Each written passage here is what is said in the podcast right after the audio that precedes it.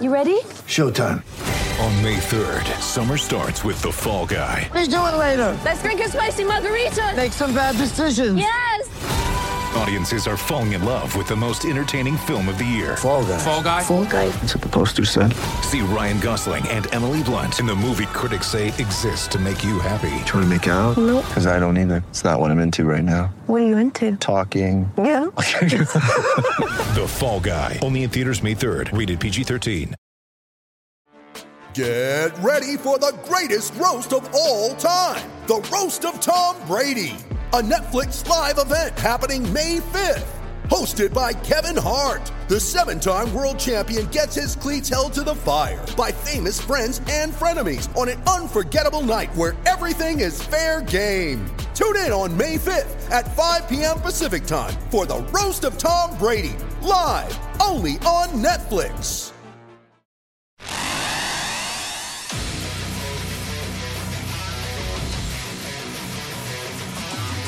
Gators Breakdown. The Gators Fan Podcast. Because there's never a dull moment in Gator Nation. The Gators Breakdown podcast is ready to go. I'm your host, David Waters, and you can find me on Twitter at GatorDave underscore SCC. And joining me for this episode, as he does every week, is Will Miles, and you can find him on Twitter at Will Miles SCC and his site readandreaction.com. Will Miles, are you excited for another matchup with the Michigan Wolverines? Hey man, I'm always excited for any time the Gators are playing. I mean, we got one more game left in the season, and you know we're going to spend all summer saying, "God, I just can't wait till there's football." I remember doing it all last summer. I am not going to take any games for granted whatsoever. If we get to watch the Gators play football, I am excited and I want to break it down. Hey, this time a year ago, we weren't watching them. We weren't getting ready for our Gators to to play a bowl game, and a year later, Dan Mullen has us going to a New Year's Six bowl, the Peach Bowl in Atlanta. Well, oh, how how the tides have turned because last year plenty of people from Tallahassee were giving us an awful lot of crap about, about four and seven and McElwain and and all that sort of stuff, and even pointing towards Mullen not being able to beat the big fish when he was at Mississippi State. But uh, you know, he's certainly proven people, including myself, wrong, and this season is and has done better than I expected. And hey, the team's nine and three. We got an opportunity to get a ten win season, got an opportunity to beat a top 10 team in Michigan and have an opportunity to really prove, you know, last year we opened up with Michigan and that's one of those things where you look at it and say, okay, we were what about 30 points behind when you were, I mean there were a couple of pick sixes but I mean the offense just looked atrocious in that game and the Gators were clearly behind Michigan in that game and it's a lot of the same team for both teams coming into this game so we'll get to see sort of what kind of progress has been made. Absolutely, and we'll uh, we'll extend that thought right there that that Will left us with there. But remember, before we do, you can find Gators Breakdown on news4jax.com slash Gators Breakdown. You'll find all the Gators Breakdown episodes as well as articles from the News4Jax sports team. Also, catch us on uh, iTunes, Google Play, YouTube, Spotify. When using those services, please share, rate, and review the show. And on social media, follow Gators Breakdown on Twitter and Facebook at Gators Breakdown. And Will, you mentioned kind of not much, not too much has changed, uh, especially as far as the Michigan defense goes uh, from where uh, from when these two teams matched up last season. Uh, big news came out on Sunday, not long after uh, the matchup was announced, that one of Michigan's best defenders in Rashan Gary will sit out versus the Gators to prepare himself for the NFL draft. And of course, that should only help the Gators. Uh, but it's no surprise that Jim Harbaugh and Don Brown uh, have one of the best defenses in the country. But Will, the, the only solace in looking at the game from last season and, and the opener there, there should be no shortage of motivation for the Gators team, but you know, especially for the offense. You know, Felipe Franks was making his first start. Jordan Scarlett was caught up in that credit card scandal and didn't play uh, in this game or, or, or the season. The offensive line was abused all game long, and then had Jim McElwain saying in the post game, "quote Their guys were bigger and stronger." Uh, McElwain said after after that game, and they whooped us, plain and simple. In the quote. So uh, I know that game was a year ago, but I can see some off-field motivation and intrigue here based on that first game in, in the opener last year. Yeah, I mean, you figure if you're Mullen, you just run that game on loop for the next month in, in the weight room and in the locker room and every time they're eating. You know, I mean, it was an embarrassing thing for those guys to go out there and lose like that. And I mean, you know, Felipe Franks gets pulled late or early in the second half, and you know they bring him Malik Zaire, and he wasn't ready to play, and you know they they had the couple of pick sixes and actually had the lead at the half, but then just weren't able to hold up. A lot of a lot of mistakes on the back end of the defense, um, a lot of mistakes everywhere on offense, and so you know Michigan was able to take control, really win the game, and I mean, it didn't even feel that close in the first half, even though Florida was ahead. It just sort of felt like the defense had kept in it you know, the hope was the defense was going to be really good last year, and that didn't turn out to be the case. So, um, yeah, I think there's a lot to prove on Florida side of the ball. I'm not sure there's a whole lot to prove for Michigan. I mean, Michigan comes into this game as the ones with with sort of you know they're expected to win, they're favored, and if they don't. Um, you know, if they don't win, I, I don't think anybody's gonna like. I don't think anybody's gonna jump off the cliff if they lost. I mean, you know, the Ohio State game for them is the Super Bowl until they get into the playoff, and then they weren't able to get into the playoff. And you can see them sort of like Auburn last year coming to that game against UCF. I, I, don't think anybody believes that that Auburn came in all guns blazing against UCF. I mean, they certainly played a played a decent game, but it wasn't their best game of the year. And I think maybe you see the same thing with Michigan. Um, but hey, I want to get Michigan's best. I want to know where Florida stands. I mean, you know, Florida loses by 25, hey, you know where you are, and you got to go from there. If Florida loses close, okay, you know where you need to go from there. But you know, Florida wins by 40, well, then everybody's going to wonder is it just because Michigan didn't show up? So, um, you know, I hope we get Michigan's best. I hope for the players who are there. Um, I do think it's a good sign that Chauncey Gardner Johnson, even though he announced that he's going to the NFL, is coming and playing in this game. I think it sets a tone. I don't begrudge anyone who goes to the NFL. I mean, this is a physical sport you blow out an ACL or something like that in a bowl game, and the NFL isn't going to still pay you. So um, I understand why people would do it, but I do think from just from a program perspective, um, it's really a big deal that Mullen's got Gardner Johnson playing in this game, and and and that you know it indicates that the team is bought in and really wants to put on a good showing in the Peach Bowl. Yeah, I absolutely agree with you when you bring up the motivation for Michigan uh, in this game, coming off that Ohio State game. And hey, look, they were playing for a more than likely a playoff spot when you played when they played Ohio State last week. You know, the winner of that game was going to be picked to, to beat Northwestern, and Ohio State or uh, Michigan would have been picked just like Ohio State to, to win that game. So a playoff spot was on the line. And, and you're right. I do wonder where their mindset is going to be in when they had just a week ago had their sights set on it all. You know, being able to play for it all uh, just a week later after you would beat a Northwestern team. So yeah, I, I do the, the, motivation for this Florida team. We, uh, you know, I discussed going into that part of it, but yeah, coming out of it, what is the motivation for Michigan? Uh, is is it to play Florida again? Is it to be the SEC team? Is it to to come down south and um, you know play in Atlanta? I think I read this was Michigan's first game in the state of Georgia. Um, you know, for them. So you know, what, what is the motivation there? You know, Harbaugh usually does a good job of uh, getting his teams getting his teams up uh, as far as bowl game goes, and you got another coming off the uh, the uh, South Carolina game. Actually, they probably shouldn't have lost. They had a really good game against FSU a couple years ago. Uh, they did beat Florida. Uh, Jim McElwain's first year, so you know, they they played good in, in, their bowl games for the most part. Except for that disappointing game against South Carolina last year. So yeah, I, I do wonder where the motivation is uh, for for Michigan. And uh, I also agree with you there. It is a barometer for Florida, and it's really a barometer for this Florida Gator offense. Uh, and uh, we'll look at some stats here for, for Michigan. And uh, we'll look up the stats between, uh, you know, just FBS stats, you know, throwing out the cupcakes, FCS teams. Uh, Michigan ranked 10th in the country and only giving up 17.6 points per game. By comparison, Mississippi State leads the country and only gave up 12 and a half points uh, per game there. So about a five point difference between Michigan and Mississippi State. Uh, the Wolverines are number one in yards per game, only giving up 262.5 yards a game, and third in yards per play with 4.2. To finish this out, they rank 19th in rushing yards allowed with 116 yards a game. The Gators average 210 yards a game rushing versus FBS opponents. Uh, so Gators 210 yards, Michigan only giving up 116. Uh, so Florida is 25th in the nation in, in running, uh, you know, just for FBS opponents.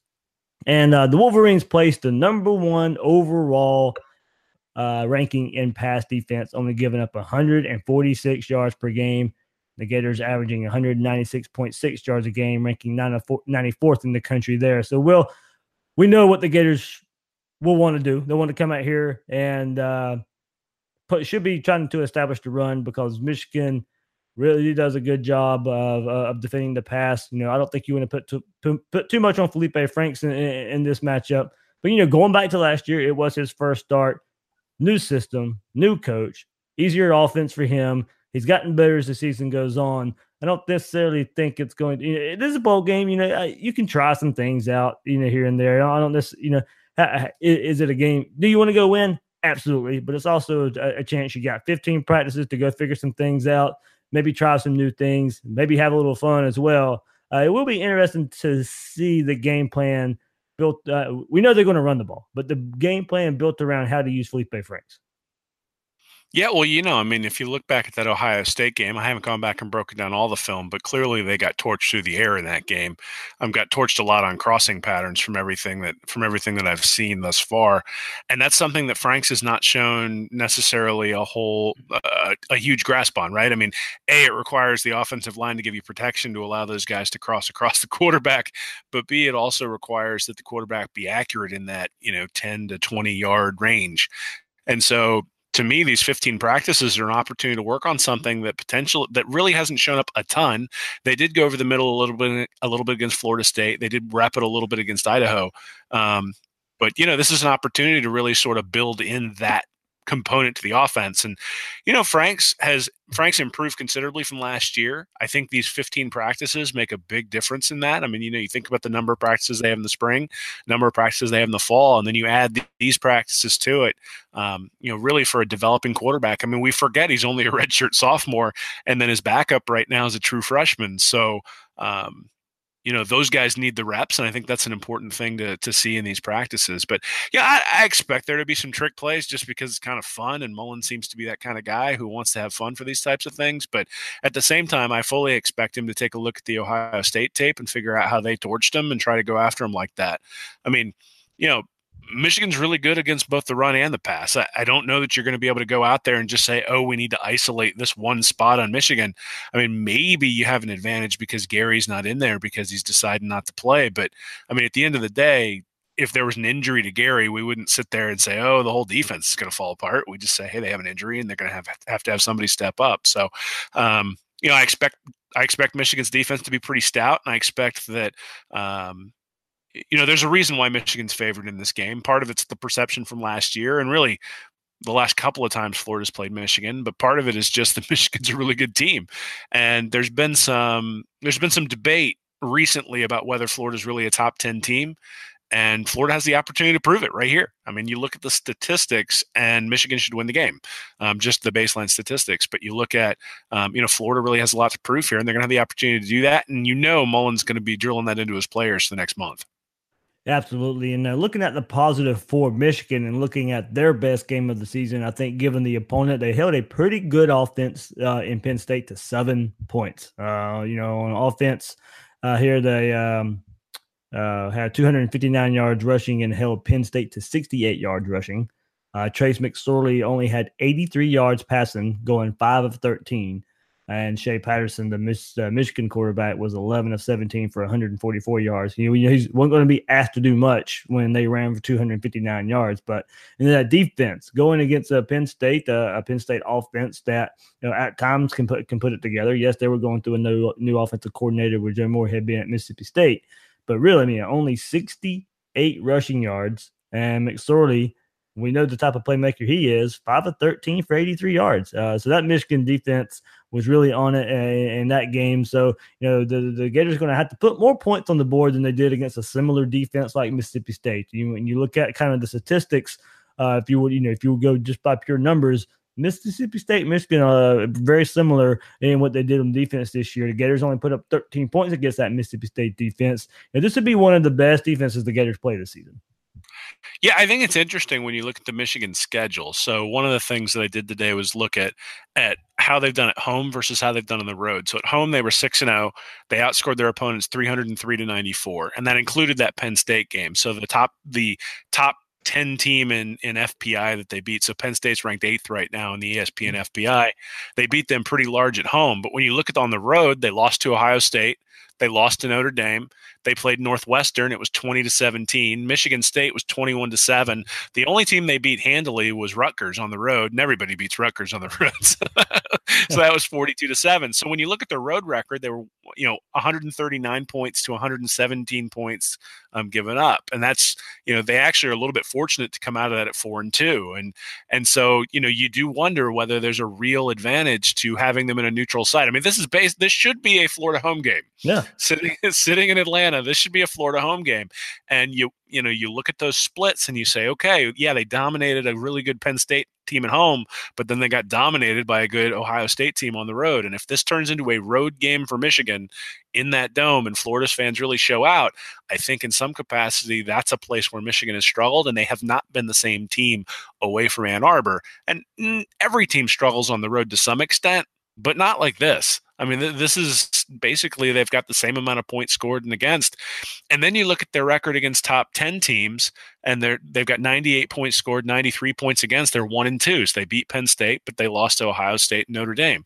Again, those are very good teams, but you know, how would Florida do against those? If you look at the same record for Florida, you got LSU in there, but you got Georgia in there, and so and Mississippi State, depending upon how you're actually ranking teams, the FPI has them has them pretty high up. So you know, I, I, don't think this is as big of a walk as some people may think. I think when you look at the overall statistical data against FBS opponents, yeah, Michigan has an advantage, but I think Florida going through the SEC gauntlet. I mean, when you look at when you look at uh, Michigan's schedule, they didn't have any of the FCS cupcakes like Florida did, mm-hmm. but they did have Western Michigan, SMU, Nebraska early in the season when they were terrible. Maryland, Wisconsin, who had a bad year this year. They did beat Penn State, but then Rutgers and Indiana, they barely beat Indiana at home. 31 to 20 and that game was closer than that if memory serves me correct so yeah. again I, I, think there's an opportunity to get them I, I, I, think if michigan comes out and plays their absolute best game um, florida's really going to have to play well to win i think if michigan comes out a little bit flat or if that home and road split is more is really is really reflective of who they are i think florida might be able to get a leg up all right, we brought up the. Uh, so I brought up their best game against Penn State. Uh, I don't think we can look past the Ohio State game. it, was, it is the. It is a what? What have you done for me lately? Type of world. Uh, and Michigan entered the Ohio State game leading the nation in least passing yards allowed per game, passing yards allowed per attempt, completion percentage allowed, and passer rating allowed, and led the nation in pass defense for the third season in a row going into this game. Uh, the Buckeyes entered, you know, the game second nationally in total offense. And uh, hey, look, it was Haskins and the Buckeyes that showed up in that game. The Buckeyes, 62 points, marked, marked the second most Michigan has allowed in 139 seasons, uh, being bested by uh, Illinois, 65 points. And that was a triple overtime game in 2010. So it is. Uh, it also marked the most games uh, that Michigan uh, coach Jim Harbaugh has ever allowed as a head coach, the most points there uh, in, in a game, and the most defensive cord, uh, coordinator Don Brown has ever surrendered as a defensive coordinator. So Ohio State uh, finished the game with 573 yards, 8.8 yards a play. Um, and then uh, they only allowed 2.69 more yards per play, 181 more yards, and 38 more points than they have allowed in any one game this season. Uh, that Michigan defense there. So I think part of it will no pass rush versus Ohio State. Uh, that probably sends a good sign for a pretty good Florida offensive line this year. Michigan, 31 sacks on the season, zero sacks against the Buckeyes. So uh, it was the pressure non-existent there uh, against Ohio State. I picked the Wolverines uh, defense apart, and um, as I said, Michigan zero sacks and uh, Haskins 318 yards passing, five touchdown passes, uh, 19 of 30, and Oh, look, Ohio State's offensive line was thought to be a weak point going into that game, and they showed up big time uh, against uh, Michigan here. Uh, Michigan finished that game with 161 total rushing yards. Uh, the Ohio State defensive front uh, created some pressure, three sacks in, in that game as well. most of Michigan's points come when the game was well out of hand, when they were down by 20 or so points. so, Will, you go back to that last game. As I said, it is a what have you done for me lately uh, type of world, it is going to be interesting how much, and Dan Mullen even admitted it today in a teleconference. Uh, someone asked him, would he talk to Urban Meyer about the last game with Michigan and Ohio State? Would he pick Urban Meyer's brain about what he saw against his Michigan defense? And Meyer or Mullen admitted, yeah, he'll talk to him and and, and see uh, what uh, Meyer has to say about Michigan's defense. So, you know, given all that, coming off that, you know, of course, you, you, can't expect their defense uh, as good as it has been played all year. You can't expect them to be that bad again. But maybe there's something you could pick up on, uh, as we kind of mentioned earlier, that they can practice for these next 16 practices. Well, certainly. I mean, I think you leave no stone unturned, especially if you've got Meyer on your speed dial. You know, it's like, I mean, I, I would imagine that Mullen has relied on Mullen quite a bit over the years when he's had issues as, as a head coach and sort of asked about things. I mean, you know, whether whether you like Urban Meyer or not, we all have to admit he's a fantastic college football coach, and you know it would be stupid to not use that person as a resource when you have him as as a mentor in some respects. Um, you know you look at the ohio state game i mean they, they averaged 12.8 yards per pass attempt which is ridiculous. I mean i think oklahoma led the led the nation with like 8.8 for the entire year so they averaged four yards more per pass attempt than the best team in the country. But you know they also had 171 yards rushing and averaged 4.8 yards per rush and this is an ohio state team that couldn't run the ball against purdue so, I mean, on the road against Purdue, I mean, they were relying specifically on Haskins that entire game.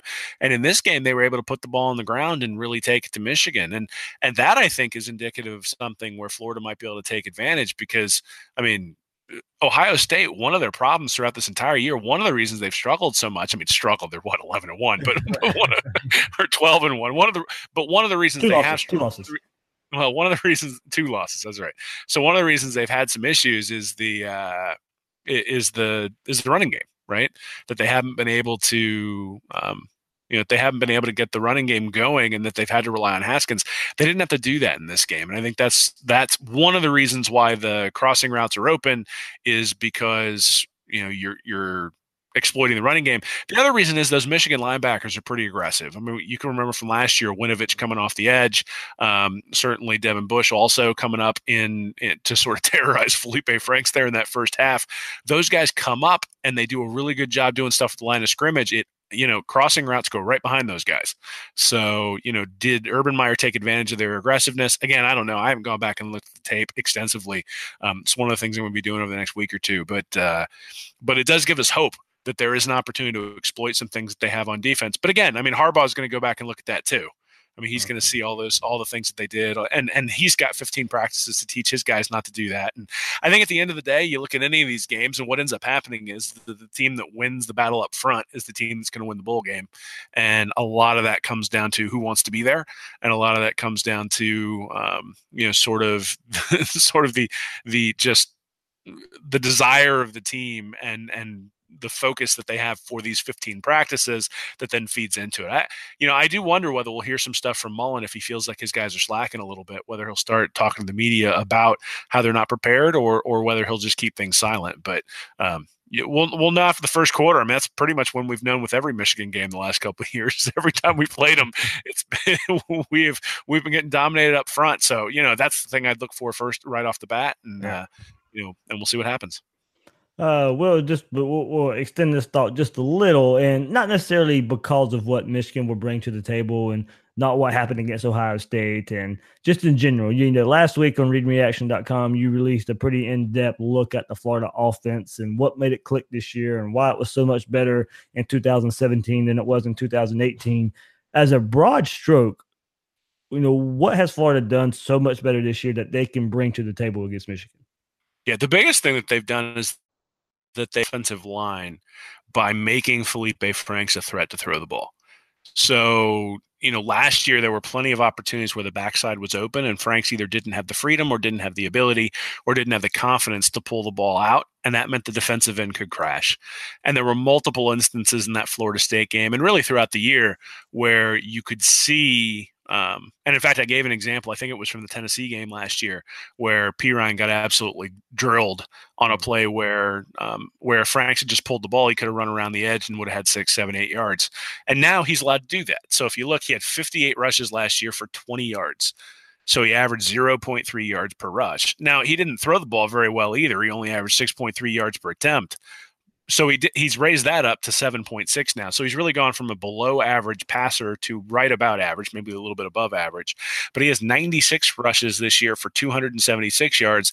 They've also got Tony, who's got 204 yards rushing versus 120 last year. And granted, some of that's out of the wide receiver position, but you know he's a threat when he goes back there in the Wildcat.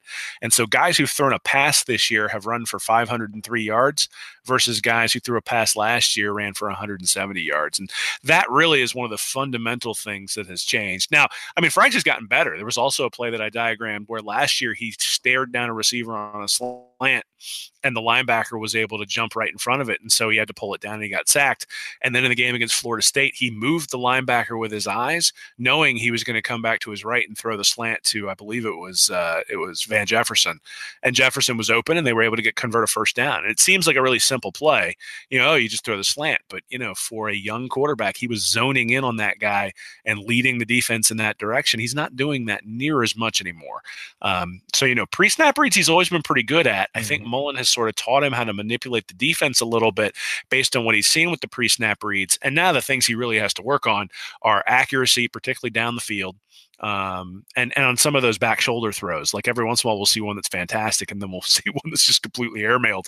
Um, and and certainly in that Missouri game, the the accuracy had a lot to be desired. But that's one place to work. The other place he's going to have to work is sort of the post snap read. So you know when he when the defense changes something up after the initial snap. Now last year he ran out of bounds four yards behind the line of scrimmage. This year he throws the ball away or he takes off and he gains three or four yards. Next year the progression is going to have to be okay. They've made a change now. They now they've exposed themselves in some other direction. I'm going to go in that direction and really take advantage of it. So, um, you know, I think some of it is Franks. I think some of it is Franks being a threat to be a running to be the running quarterback. I think a lot of it is just the offensive line is better. I mean, they're Mm-hmm. they're getting off their blocks when they have combo blocks. They're getting to the second level. Um, I think some of it is the level of competition. I mean, Florida State, as much as we'd like to think of them as a marquee matchup, this year was not a marquee matchup, and now they have their offensive coordinator taking a pay cut to go be a head coach at UMass. So. Um, take the backpack with him? no, he's the offensive coordinator. The backpack will stay because it's on the defense, man. Oh, he's taking he's taking dance moves with him. I hope not. I want I want that stuff to stay. I enjoy mocking them during the off season. That, that's always fun. Oh, I'm sure Willie. I'm sure Willie keep that stuff. Willie's But not- yeah, I mean, he's not getting rid of dance moves. Oh man, poor Willie. But uh nah, so anyway, I think if people want to go over there and check it out, if they haven't had a chance to read it, I think it's a pretty good read and really sort of goes over both the running game and the passing game and the types of things that Dan Mullen's done to open up the offense and sort of the marks that you can see um, where last year you know the players weren't necessarily paying attention. I mean, just simple checks. There was a play against Michigan where Michigan had ten guys up the line of scrimmage, and they were overloaded to the left hand side, and Florida ran the ball to that side anyway. Um, you know, Franks either didn't have the ability or didn't have the freedom to check out of that. But 10 guys within five yards of the line of scrimmage, like on a on a second and four, like it has to be a pass play. Or at least you have to run away from where the defense is overloaded. And they didn't do either one. This year that doesn't happen. I mean, for the most part, there have been a few times where you've looked at it and said, "Hmm, that wasn't that wasn't taking advantage of the numbers. But for the most part, when they have the numbers advantage, they take advantage of it, right? We've seen a lot of those sort of third and seven quarterback draws just because the numbers dictate it, and we wouldn't have seen any of that last year. All right, some uh, sm- uh, smaller things here, Will, that we can uh, be on the lookout for. You know, Mullen does have experience uh, against Shea Patterson, not so much Todd Grantham. Uh, they, you know, from their time at uh, Mississippi State, Ole Miss. So, you know, the up tempo mobile mobile quarterbacks have given the, the Florida defense issues uh, at, at times this season. So that's something to keep an eye on with Shea Patterson. He's he's mobile. Um, I don't know. Uh, I haven't watched enough of Michigan this year. I have to go back and look and see how if they've ran much up tempo this year. You know, it's not really Harbaugh style if you want to go and look at it, but something that kind of fits what Shea Patterson wants to do. Uh, so kind of have to go and, look at that between now and the bowl game and see how much up tempo um, that Michigan has run this season. Might be something with these 15 practices if they haven't run it a whole lot. Might be something they install uh, with these 15 practices, given how much Todd Grantham that Florida defense has uh, ha- has struggled with that with that at, at times this year. Yeah, you know, so the thing they're going to have to watch out for is the running. I mean, so really, that last year's Michigan offense is actually sort of the same story as last year's Florida offense. So their quarterbacks combined for negative 131 yards rushing last year. So basically, they just got sacked. That was all, that was all they ever did. And and O'Korn and and Speight were really sort of statues back there. And and this year you got Shea Patterson, and then Dylan McCaffrey was in there a little bit, mm. and then Joe Milton, Brandon Peters, and Grant Perry got sort of a cup of coffee. But you know, you look at Patterson and McCaffrey, and you know they had 76 rushes between them for you know 367 yards, so averaging well over four yards a carry. Um, when the quarterback carries the ball. You know, my yards above replacement, I have Patterson at 0.79. So he's been not quite I mean, so one is sort of the demarcation line where you say a guy's going from being good to elite.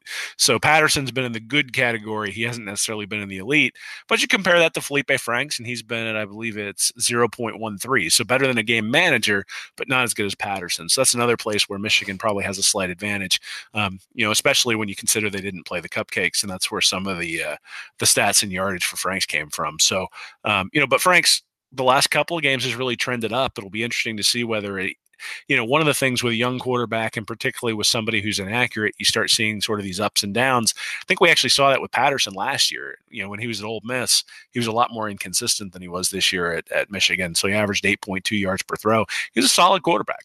Mm-hmm. Not not you know, nothing you're not going to write home and say, you're not going to bounce your grandkid on your knee telling him that you watched Shea Patterson play Florida in a bowl game, but he's a good player. And I, and I think Florida's going to have to be ready for him. All right. And uh, after that Ohio State game, Harbaugh, 38 and 13 as a head coach, 2 and 8 against teams that finished the season inside the top 10. Uh, 3 and 11 when they allow 24 more points, and just 5 and 4 when favored by a touchdown or less. That line opened at 7.5. Uh, so if you want to go by some funny numbers there, you know, there's some funny numbers there. If if that line comes down, uh, Michigan's just five and four when favored by a touchdown or less. Will, before we move on to uh, some recruiting updates and news. Anything, uh, any other thoughts on this Florida Michigan matchup before uh, we dive into it uh, in, in, a future episode? Yeah, I mean, I, the only thing I would say is that when you look at the teams that they got beat by, they're teams that have more talent. Um, Ohio State and Notre Dame well, Notre Dame's about equivalent, I guess. Notre Dame averages about 10th, and Michigan's usually around 8th or 9th. Um, Ohio State's always in that second, third, fourth range. Penn State's been a little bit higher recently, but is usually, you know, 13th, 14th, 15th. So, really, if you have equivalent talent to Michigan, um, you've really got a chance. If you don't have equivalent talent, Harbaugh usually wins the game. So, um, the good news is, is, that Florida has averaged 14th over the last four years in their recruiting ranking, and and uh, you know you figure if Mullen gives them a little bit of boost with some of the coaching that he does, then then maybe they play a little bit better than that, and are sort of equivalent to Michigan. So um, you know, I, I, think it's going to be a good game, and, and that's good because one of the things that we were hoping when Mullen came is that the days of going to the SEC championship game and getting embarrassed or going to a bowl game and getting embarrassed were over. And I think that's really where this is a barometer. And, and that sort of comes back to the whole I know a lot of people wanted to see Florida play UCF, but I'm not sure that actually proved anything. I mean, if you beat them, you were expected to beat them, especially without McKenzie Milton. And if you beat Michigan, that says something about your program. You beat UCF, it just means you don't have to listen to them on Twitter all off season. So for us, which which, which might have been worth it. well, you know, it's worth it for us. Though I don't know. I mean, I feel like at this point they've they've they've engaged in a in a way that uh, we would go right back at them if we won. And I mean, whatever. It's it's like yeah. Well, apparently Florida it. was a, apparently Florida was setting this up, and Florida's afraid of UCF. Well, you know, I mean that's that's what happens when you're the when you're the when you're the little brother. You got to accuse the big brother of cheating. So, no, I mean I understand why people are upset. I mean I, I get why people wanted to see him play UCF. Heck, I wanted to see him play Penn State, but that's just because I I had a bet with my boss. He was going to have to wear the Florida jersey and sing the alma mater if we won if we played Penn State. So I, no. wanted, I wanted us to win Penn State or play Penn State, but. uh you know, I, Michigan's a good a good game. I know we've played them a lot over the last few years, and the, the familiarity can be a little bit old, but it's a new regime at there Florida, and and the idea that we get to see exactly how far we've come over the last 14 months is really exciting to me. Yeah, uh, this game could be what we thought the first game could have been last year without the suspensions and thought you know thought you were coming along nicely as a as a program, and it all come to a crashing halt. So you know maybe, maybe we maybe we're getting that redo because of you know because of how things just fall. But uh, uh, my dad surprised me when the game got announced that he wanted to go. So we'll be heading to Atlanta to the Peach Bowl, and my uh, dad said he wants to go check out that new stadium. So it, it kind of surprised me, but uh, glad uh, glad he wanted to do it, and uh, we'll be heading up to Atlanta for that for that game. Well, I haven't had that conversation with the wife yet, but we do have a plant down in uh, d- down near Atlanta, so I may need to take a business trip that second, you know, that last week in December. there we go. With threats to our nation waiting around every corner, adaptability is more important than ever. When conditions change without notice, quick strategic thinking is crucial, and with obstacles consistently impending, determination is essential in overcoming them. It's this willingness, decisiveness, and resilience that sets Marines apart. With our fighting spirit, we don't just fight battles, we win them. Marines are the constant our nation counts on to fight the unknown, and through adaptable problem solving, we do just that. Learn more at marines.com. All right. Well, the uh, Florida Gators right now kind of hot on the recruiting trail. Uh, and bef- the, right before we jumped on this uh, Monday night, uh, about two hours beforehand, the Gators flip offensive lineman Michael Tarquin. Uh, and then uh, Kingsley. Now I'm going to have to work on this name. And I don't even know if I'm saying it right. Eguakun. That's where that's what I'm going with. King, Kingsley Eguakun. Uh, flip both of them from Miami. Tarquin on Monday. Uh, and I'm just going to call him Kingsley from here on because that's a whole lot easier. Um, flip him on Sunday. Both guys flipped him from Miami. Tarquin, a four-star, 284th ranked player in the nation, six foot five, 290 pounds. Uh, he injured himself in preseason and uh, underwent surgery to repair a torn labrum, and so he did not play this past year.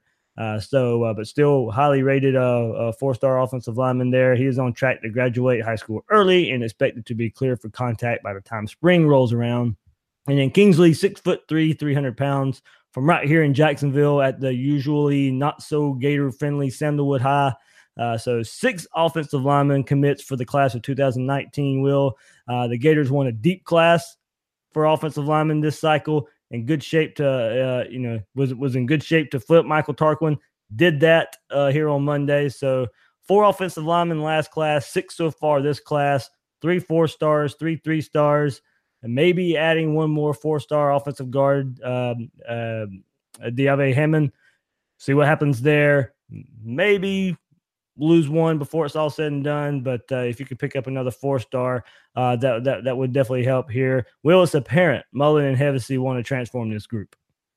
Yeah, well, I mean, with good reason, right? I mean, coming into the season, that was that was an area of concern. I think they've shorted up somewhat, but I would also say that they've been pretty fortunate in terms of health, right? Yeah. I mean, Buchanan, Jordan, Johnson, Ivey and, and Taylor have pretty much played the entire year. I can't remember a time when when there's been a guy. I mean, I'm sure they've been banged up, but I can't remember a time where a guy couldn't start. They haven't had ACLs. They haven't had giant, you know, high ankle sprains. They haven't anything like that. Um, and, so to be that healthy is one of the reasons why the offensive line has been so successful. I mean, you know, you can envision a different, a parallel universe where, you know, Martez Ivey does something to his shoulder in the second game, and all of a sudden you know all hell breaks loose on the offensive line. So depth there is very important. Um, I do think that star ratings are important, but at the same time, there are a lot of three star offensive linemen who turn out to be very very good, and there's a lot of three star tackles who are really kind of four star guards, right? So um, being able to being able to take a step down from tackle to guard allows you to really sort of use some of the skills that you have from a strength perspective, where maybe you don't necessarily have the mobility or the size to be a left or a right tackle. So really, um, you know, we'll need to look in depth at all these guys and sort of make that decision. We made that we made that last year when we had what had a couple of guys um, who were three star guys come in last year. We had sort of the same the same discussion that a lot of times those guys slide into guard and can be or center and can be successful. But yeah, I mean, it feels like the recruiting's picking up. Certainly, the 2021 class now has three top 100 guys. That's sort of what we've been harping on all all off season.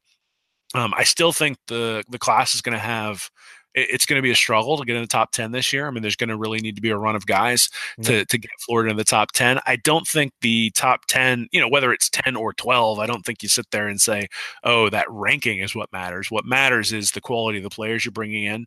And, and that's just one segment of it. I mean, there's certainly player development and there's on field coaching and all that sort of stuff. We're not saying that, but elite programs recruited elite levels for the most part, and especially in the SEC. And uh, you know, the more the more blue chip talent he can bring in, the better, especially in 2019, because that's one place um, you know those bump classes usually see a significant jump, and we haven't seen that yet. But it does look like the tides turn a little bit. Yeah, ranked 19th overall in the 24 7 sports composite. That's ninth. That's crazy, crazy, Will. 19th overall, ninth in the SEC.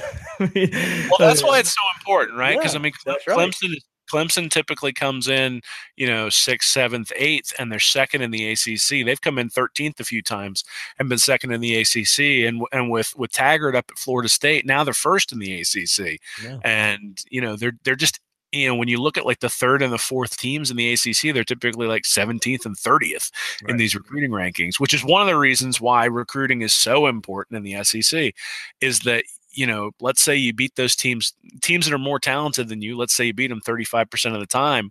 Well, if you have to play three teams that are more talented than you, then that means running the table on that is like a 4% proposition. So if you're more talented than them, you tend to win it at like a 65% clip. So now running the table against those three teams you're more talented than is is like a 20% proposition. So you've just increased your odds of winning those three big games by like four times. And and that's that's what that can do when you really start bringing in those elite classes. But you know, obviously Mullen has done more with less at Mississippi State and we'll see whether he can do that at Florida. I, you know, again, I, I think that's the thing about that, Will. When people listen to us, it's not that we don't think Mullen can do it or whatever, but he shouldn't have to. You're at Florida. Go get go get some elites. Well, I mean, so you know, we've talked about on-field results not necessarily impacting the 2019 class. Um, I think people will dispute that at the end of the year, depending upon how things finish. Um, you know, we'll go back and look at it. I mean, we sort of, or I set that arbitrary date of August 1st and said typically classes don't change much before then. Um, of course, then Diwun Black committed like August 2nd. but, but anyway, He, so, he you know, planned it. He planned it. well. he read your article and was like, "Oh, I'm gonna show him." Yeah, well, that's that's good. Maybe we'll come on the podcast then. But uh, so you know, we'll go back and look at that. And and and the the point of the article was not that Mullen's doomed. The point of the article was if he exceeds what other people have traditionally done, then we should give him kudos for the way he closes because he's closed much better than people have in the past. And so I'm going to give him that credit if on signing day he's got, you know, a class that, that ranks seventh because at that point he's done way better than he did than it looked like he was going to do back on August 1st. However, if he comes in at 12th, that's kind of where it looked like he'd be in August, on August 1st. And so, you know, again, those early starts make a difference, which is why it's encouraging to see what's happening in 2020, but in Mhm. particular 2021, right? So 2020, the, I think the, the 24-7 sports average is like 91.7 for those players, which is still sort of in that 9 to 10 range is where that, you know, 91 usually ends up. But it's like 97.8 for the three guys they've got for 2021. Um, those are elite guys. There's a five-star in there. And, you know, those are the types of guys who need to commit to Florida. And, you know, hey, maybe maybe the Muschamp and and uh, and McElwain eras really did sort of sully solely the way people felt about the program and it is going to take a year to sort of build it back and make people think it's moving in the right direction it certainly doesn't hurt that miami is struggling that mullen is pulling guys away from miami and then who the heck knows what's going on in tallahassee so Mhm. um, you know hopefully the quarterback's going to north carolina so yeah. uh, so anyway, I mean, you know, hey, all good news as of uh, you know for the last couple of weeks, and it's been good news ever since the Florida State win on this front. And certainly, we expect Mullen to close close strong, and we'll uh, we'll let you know whether he does or whether he doesn't. Yeah, that was a good thing about Michael Tarquin there. Uh, and he, you know, he put a letter out on Twitter and put, post some pictures with it as well. And part of the letter was saying you know, it was a dream of his to be a Gator. Uh, and then there's a picture of him in a Tim Tebow shirt. And it was like, you know, what sparked in my mind was, and I tweeted this as well. It's good to see guys who dream to be a Gator now want to be a Gator. And it, it's not the, you know, I grew up a Gator fan, but I don't want to go play for Jim McElwain and that's kind of, you know that's kind of what we got the last few years. And uh, he, he didn't pressure those guys who grew up Gator fans that hey, come on, let's be a Gator. It's all nonchalant. Then it, it does seem, you know, with the troubles that Miami and Florida State are having. Hey, if you wanted to be a Gator, now is the time to come be a Gator. So it turns out that peanut butter and jelly sandwiches are not the best recruiting tool. this is apparently what we've learned from this era. Neither are Um, fishing trips. As well as that recruiting elite quarterbacks will help. So again, the other thing I think you can do is if you look at if you look at Mullen, he's definitely made it a priority to get quarterbacks on the docket right away. I mean, you know, he's got Jalon Jones coming in next year. He had Emory Jones come in this year. Um, getting those guys to commit early, I think those guys tend to be the guys who go out and recruit people. Um, and, and so to be able to to be able to go out there and fill that spot because it's the most important position on the field, and certainly we felt that over the last few years. I mean, just competent quarterback play um, you know, over the last decade. And Florida has a considerably different record and really a different feel. And then we don't have Michigan idiots out there telling us that that we're not really on the map anymore. So, uh, you know, so, so, so now we get the opportunity to show them, man. Absolutely, absolutely. So uh, to wrap it up here, as I said, 19th overall in 24/7 Sports Composite, ninth in the SEC with 18 commits. Plenty of room to move up with for, for the Gators in the next couple of weeks in good shape for Lloyd Summerall, Keon Zipperer, Kaiir Elam, Chris Steele, Derek Hunter to get a flip from FSU there. Maybe Quashon Fuller as well. Kind of think he sticks with FSU, but you know we'll all see uh, kind of where it goes from there. And uh, recently, as well as Will mentioned, the 2020-2021 class recently four-star 2020 athlete uh, Jaquavion Fraziars and then for the 2021 class, Will, you mentioned that, that these guys, but the Vanguard, Ocala duo, a five star defensive end, Bryce Langston, and four star wide receiver, Trevante Rucker. Uh, commit recently to the Gators as well. So you're not going to break down those guys so, so much. We got plenty of time to do that. Uh, but Will, as you mentioned, you know, when we discussed what good results on the field could do in recruiting before the season started, it wasn't necessarily for the 2019 class. It was, you know, we we said if the if, the good on field results happen, look, it, it, we're not saying it couldn't happen for the 2019 class, but we did know it could have an effect on the 2020 2021 class. And look, we know it's very early right now, but it is good to see the Gators in the minds of some high profile recruits. Well, you know, I mean, I we we talked about it over the summer that that having your class established before the season is really necessary at this point in order to have an elite class. And so having these guys on early is only going to bring other guys, you know, is only going to give other guys confidence to latch on to the to the class. And if you got six, seven, eight blue chips and high level blue chips by the time that August first deadline rolls around, well, there's no reason to believe you wouldn't have another eight, nine, ten of them coming in on the backside. And so um, that's important. The other thing I think we shouldn't gloss over is that some of the guys who've committed recently are from Jacksonville or yeah. from Ocala. And those are the those are the areas where Florida has to lock down because you don't necessarily get guys from out of the panhandle. You don't necessarily, well, maybe now you can, but it's not. It has not historically been all that fruitful to go down into South Florida and try to extract guys out of there. There's plenty of there's plenty of talent in the state in Orlando and Tampa and Jacksonville and even in the Ocala Gainesville area.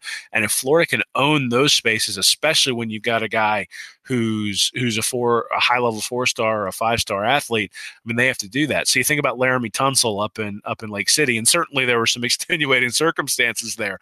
But those are the kinds of guys that Florida has to lock down, has to bring in, and it looks like Mullen's starting to do that.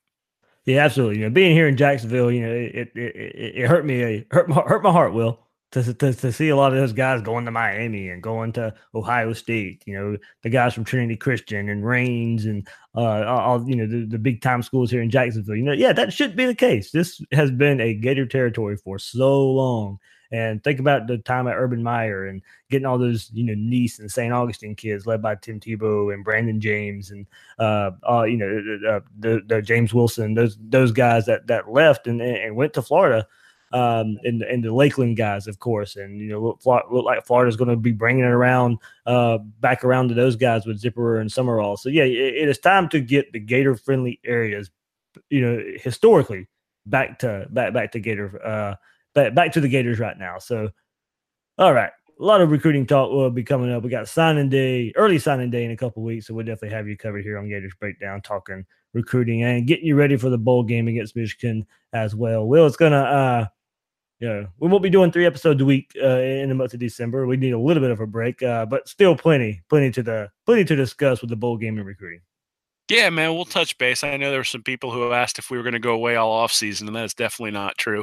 Um, you'll still get to hear my hair harebrained opinions all, all off season long, but uh, you know, hopefully they'll be fact based and they'll be based on what's happened in the past and you know, if they're negative trends, then hopefully Mullen can buck those. I mean, you know, the the whole point of statistics is to take a look at what has happened and try to predict. But one of the great parts about sports is that your predictions you know don't necessarily have to come true that it's not some statistical model that that predicts it and so it's always fun to see how does the things that you've predicted relate to what actually happens and so we'll get to see that in the bowl game we'll get to see that in the recruiting and uh, you know we'll get to see that uh, all off season when we see how the team prepares I mean, hey, that's why we like the Vegas line so much, right?